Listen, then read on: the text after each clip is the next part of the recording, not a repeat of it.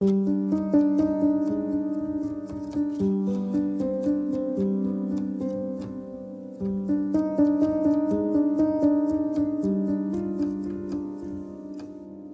the northern slope of a hill in southern England, near the village of Woolstone, is an artifact from another era. It's a drawing of an enormous horse, at least 3,000 years old and over 350 feet long. Thanks to the white chalk that fills the artwork in, it's been known for centuries as the White Horse of Uffington.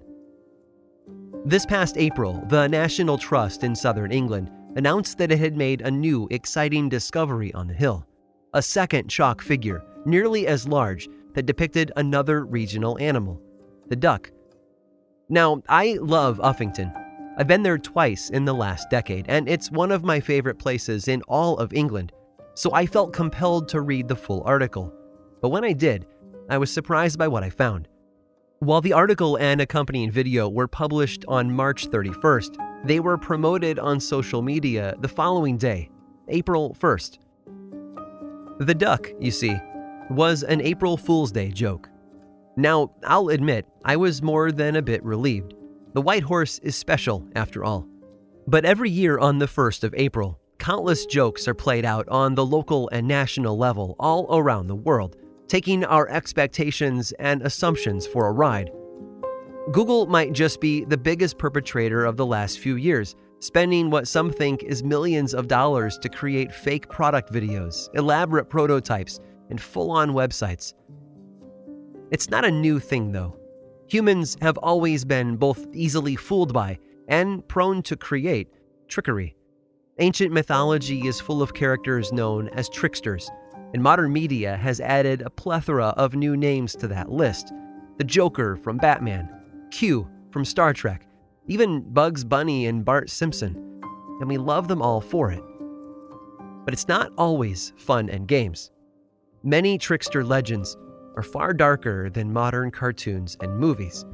In fact, some of them are a lot more frightening than you'd think. I'm Aaron Mahnke, and this is Lore.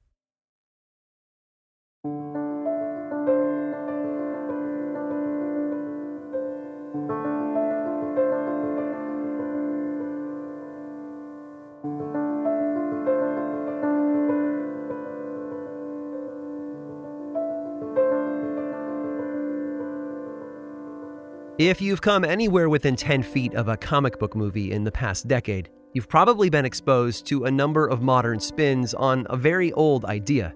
In fact, nearly all of the Marvel movies use a character lifted straight out of ancient mythology and brought to life by Tom Hiddleston, the Norse god Loki. And Loki does a great job of living up to the true definition of a trickster. Across the globe and the pages of history, Nearly all ancient tricksters have stuck to the same small list of characteristics.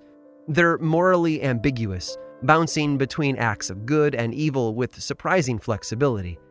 They have the power to create and destroy. They're often a messenger, bringing bad news or tragedy to a community. And they excel at taking any situation and flipping it on its head.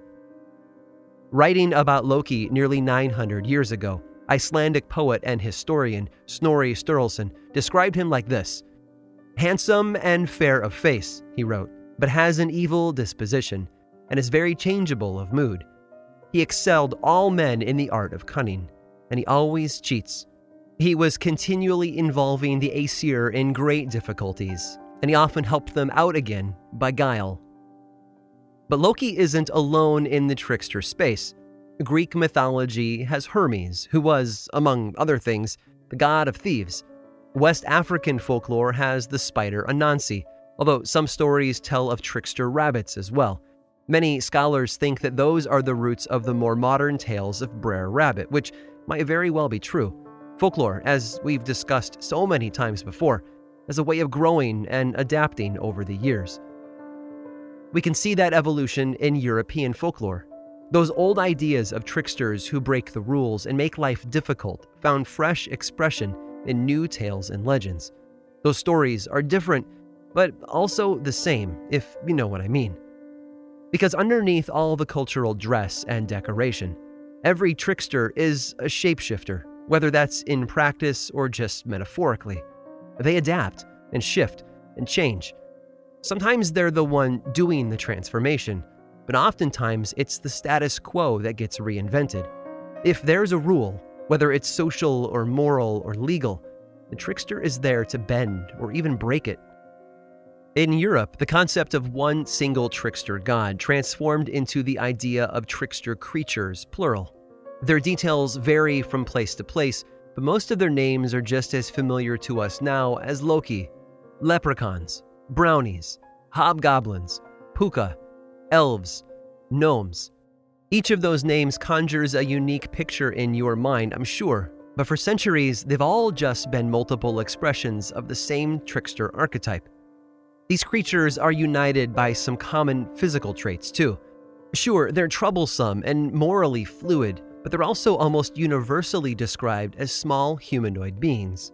Dwarves, elves, tiny men and women, small enough to be unseen by humans, but large enough to get into trouble.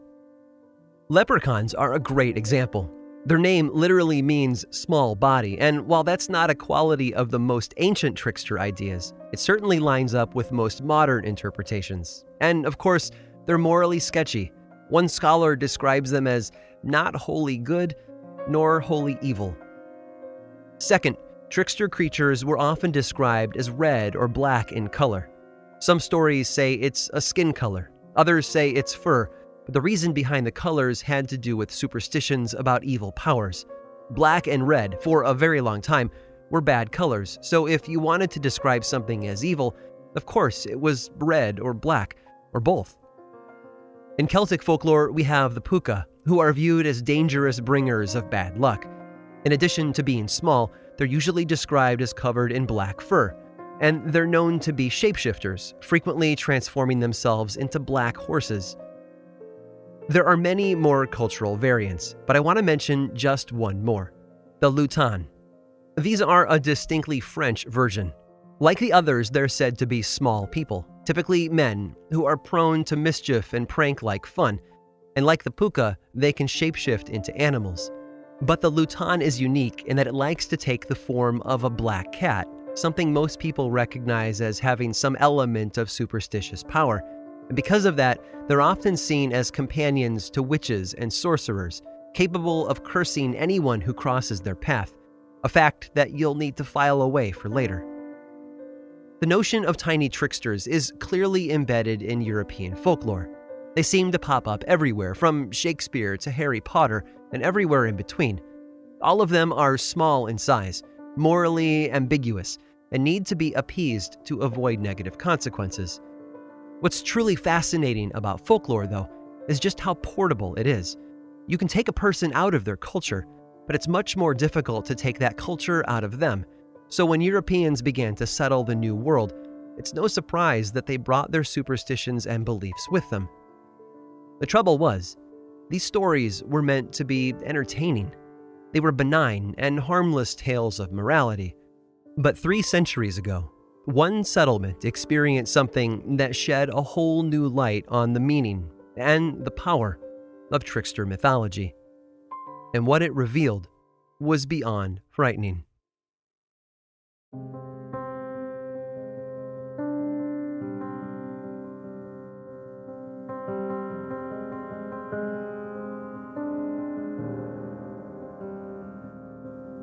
Antoine Laumet experienced that stereotypical meteoric rise that all of us dream about.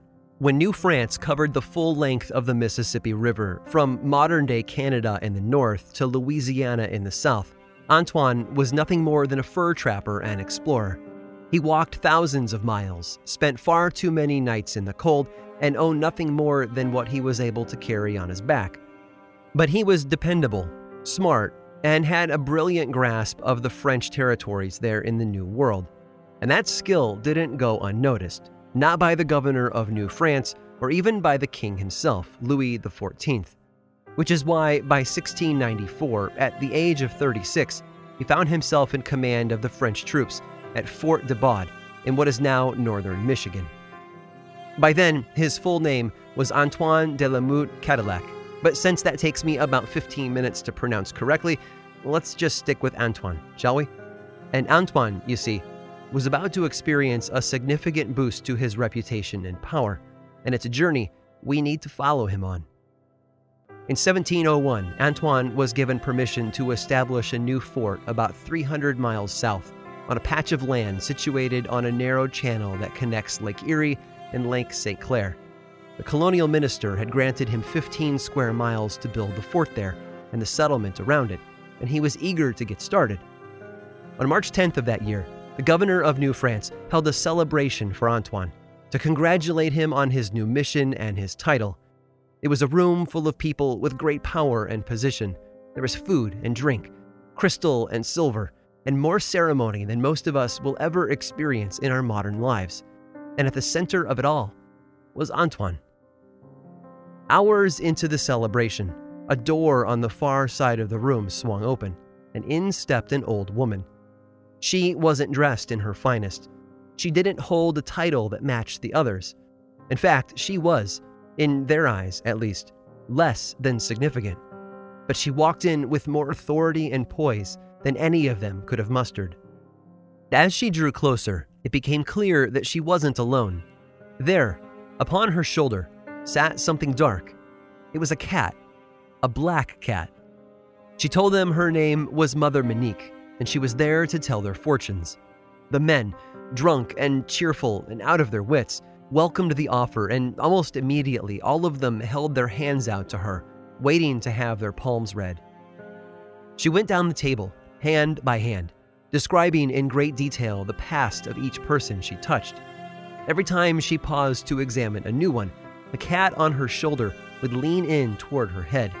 Some thought it was licking her ear, but others swore it was whispering things to her. Finally, she came to Antoine, but before she could speak, he shook his head. See what you can tell me about my future, he told her. I care not for the past. The woman nodded and then took out a small metal bowl and a vial of thick, silvery liquid, almost like mercury. Then she poured the liquid into the bowl, took Antoine's hand again, and began to speak. Your future is strange, she told him. You will soon go on a dangerous journey and found a great city. Someday, that city will be home to more people than all of New France right now. Antoine nodded with pride and approval and asked her to go on, which she did, reluctantly. Your future is also dark, she continued. It's cloudy, and your star is difficult to see. Your policies will cause trouble and bring about your ruin. The city you found will become home to war and bloodshed. The English will try to take it away. And then one day, many years from now, it will finally prosper under a flag we've never seen before. And then she uttered one final warning Your name will be forgotten, even in the very city you founded. But know this you can change it all. Your future is still yours to decide. Just remember not to offend the one thing with the power to bring it all crashing down. The woman paused, and everyone in the room seemed to pause with her holding their breath to hear just what being had the ability to destroy the life of such a powerful man. When she spoke again, it was barely a whisper. Whatever you do, she said, do not offend the Nain Rouge.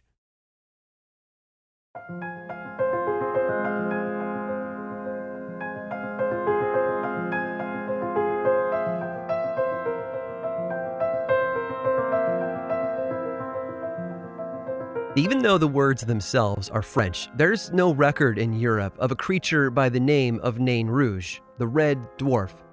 It seems to be a purely North American tale, although we could make the argument that the core elements of the legend borrow heavily from European folklore. Dwarf like, red in coloring, easily upset. But hold on, I think I'm getting ahead of myself. Let's just say this Antoine had lived in the territory of New France for a very long time, as had the others in that room that night, and none of them questioned the witch over that name. They were clearly very familiar with it, although how or why is still a mystery. While the others might have felt the weight of significance at the mention of the Nain Rouge, Antoine seemed unfazed. He was confident in his future and continued his preparations for the journey south. He had a great city to found, after all. It's hard to fight the pull of destiny when it's so sweet and bright, like a siren song. His expedition left in early June of 1701 and arrived at their destination about six weeks later on July 24th. They called it Fort Pontchartrain in honor of the Secretary of State for the French Navy, and things immediately took off. They built a friendly partnership with the local Native American tribes and set to work building all the things an 18th century military outpost would need the tall fence of the stockade, the storehouse, a church, and of course, the fort itself. After that, life settled into a wonderful period of prosperity. The community was growing, and so was Antoine's reputation. He was gifted with a large plot of land by the crown and soon had a home built there. Years went by, and then in May of 1707, the community held their annual celebration around the maypole, and it was that night that Antoine had a bizarre and frightening encounter. He and his wife were walking back from the celebration to their new home, talking about their good fortune and bright future, when two other locals passed them from behind. When they did, Antoine and his wife overheard their conversation. They were essentially complaining about the wealth and position of Antoine and others like him, with their fine silver and nice clothing. And then they mentioned something else. The stranger told his companion that his wife had recently seen the little red man, and just as he was about to say more, they moved farther away, and the words were swept up into the wind. But Antoine's wife had heard enough and pointed it out to her husband. The Nain Rouge is what that witch warned you about, she told him. But he shrugged it off. It was nonsense, superstition, nothing to be concerned about or even waste time discussing. So they walked on. And that's when a small figure stepped out of the darkness and into the middle of their path. As it was later described, this figure was a dwarf with a red face and shimmering eyes. When it saw them, the creature pulled its face into a wide, vicious grin, revealing sharp, animal like teeth. Antoine's wife stepped back and shouted out in fear. Her husband, though, moved forward. He swung his cane at the creature, striking it right in the head, as he shouted, Get out of the way, you imp! As the cane connected with the dwarf's skull, the creature vanished into thin air. Even as it did, though, the shrill echo of its laughter could still be heard in the darkness. Antoine's wife, still shaking from the surprise of it all, turned and reminded her husband of the witch's warning. You offended him, she said. You were supposed to appease him, but now you've made him angry. Your future, our future, is now at risk. Again, Antoine shrugged it off. A few days later, though, after visiting Montreal, he was arrested in a secret scheme by his political enemies and then quickly put on trial. As a result, he was forced to sell his claim to the new settlement. The rest of his life was a series of failure after failure, and his wife never forgot why. Antoine had dared to cross the Nain Rouge. I'd like to say that the curse ended there, but it didn't. In fact, it seems to have grown worse as the years passed by. In 1763, long after Antoine and his contemporaries had passed away, a battle was fought near the fort, at that point under British control. A group of Native American tribes, united under a leader named Pontiac, had gathered to lay siege to the fort, pinning the British down for months. On July 31st, 250 British soldiers tried to strike at Pontiac's camp, but failed horribly. Today, it's known as the Battle of Bloody Run, and it comes with an interesting bit of legend attached to it. Multiple eyewitnesses claim that after the battle was over, a small red man was seen dancing on the sandy banks of the river. He was laughing as he lightly stepped in and around the piles of corpses. Forty years later, in 1805, more tragedy struck the community. Fire broke out on June 11th at the building of a local baker, John Harvey. Within hours, the entire town was engulfed in flames, leveling it to the ground. They say all you could see afterward was a forest of chimneys where the buildings once stood. Now, community wide fires were common in those days, especially in cities built almost entirely of wood. But what set this fire apart was the multiple sightings of something incredibly odd in the days before it happened. Something that, without context, might not make sense at all. They were sightings, they claim, of a red dwarf.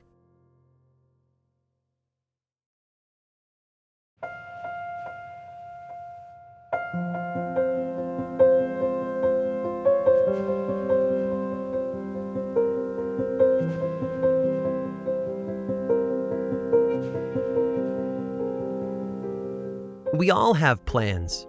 We have expectations and hopes and a picture in our minds of the way something is supposed to play out. Tricksters exist to shatter those plans. They're a tool of folklore to explain why things don't always go our way, why plans fail, or tragedy falls on a community. If things had gone according to Antoine's plan, the city he founded would bear his name to this day Cadillac. Instead, he fell from grace, and the settlement took on a different name the French word for a narrow passage of water between two points of land Detroit. Of course, he's not completely forgotten, though. When William Murphy and Henry Leland created an automotive company in 1902, they looked for a local name to lend the brand some class. So they called it Cadillac, and for a very long time, even used Antoine's coat of arms as their company emblem. Of course, it's easy to chalk all of this up to the power of folklore. That this legend was simply part of the superstitions of the French settlers who found themselves far from home in unfamiliar territory. Every immigrant brings stories with them on their journey, so why should this be any different? But as I said before, there is no mention in European folklore of a creature called the Nain Rouge. But the story is highly detailed and clearly rooted in something so it should come as no surprise that the Native American tribes of the area around modern day Michigan and southern Ontario have their own tales of a trickster god named Nanabush. It was described as red, small, and able to shift into other shapes. And I wouldn't be doing my job if I didn't point out how similar Nanabush sounds to Nain Rouge. Detroit hasn't forgotten that little red trickster, though. In fact, he's more popular than ever before. If you travel around the city, you can find local beer named after him. There's also a wine that came out a couple of years ago. It is, of course, a red wine. And then there's the parade that started in 2010. Each year, thousands of people dress up in costumes and march through the city. At the end of the route, they destroy a large effigy of the Nain Rouge as a way of banishing the evil from the city for another year but maybe attacking him isn't the best of ideas. Time will tell. The one last note back in March of 1976, a major snow and ice storm hit Detroit, bringing down power lines and trees all over the city. Five inches of ice fell on the streets, and a tornado was even spotted north of town. It was one of those storms that was so devastating and powerful that even 40 years later, people still speak about it with a bit of awe in their voices. The day before the storm arrived, though, two utility workers were out inspecting a power line when they saw something odd. Someone was climbing one of the nearby poles, and it looked an awful lot like a child, which wasn't good. So they shouted and ran toward the pole to help the child down. And as they did, the small shape reached the top and actually stood up on top of the pole. A moment later, it jumped off into the air and vanished from sight, but not before they got a better look. It wasn't a child, after all, but a tiny, bearded man.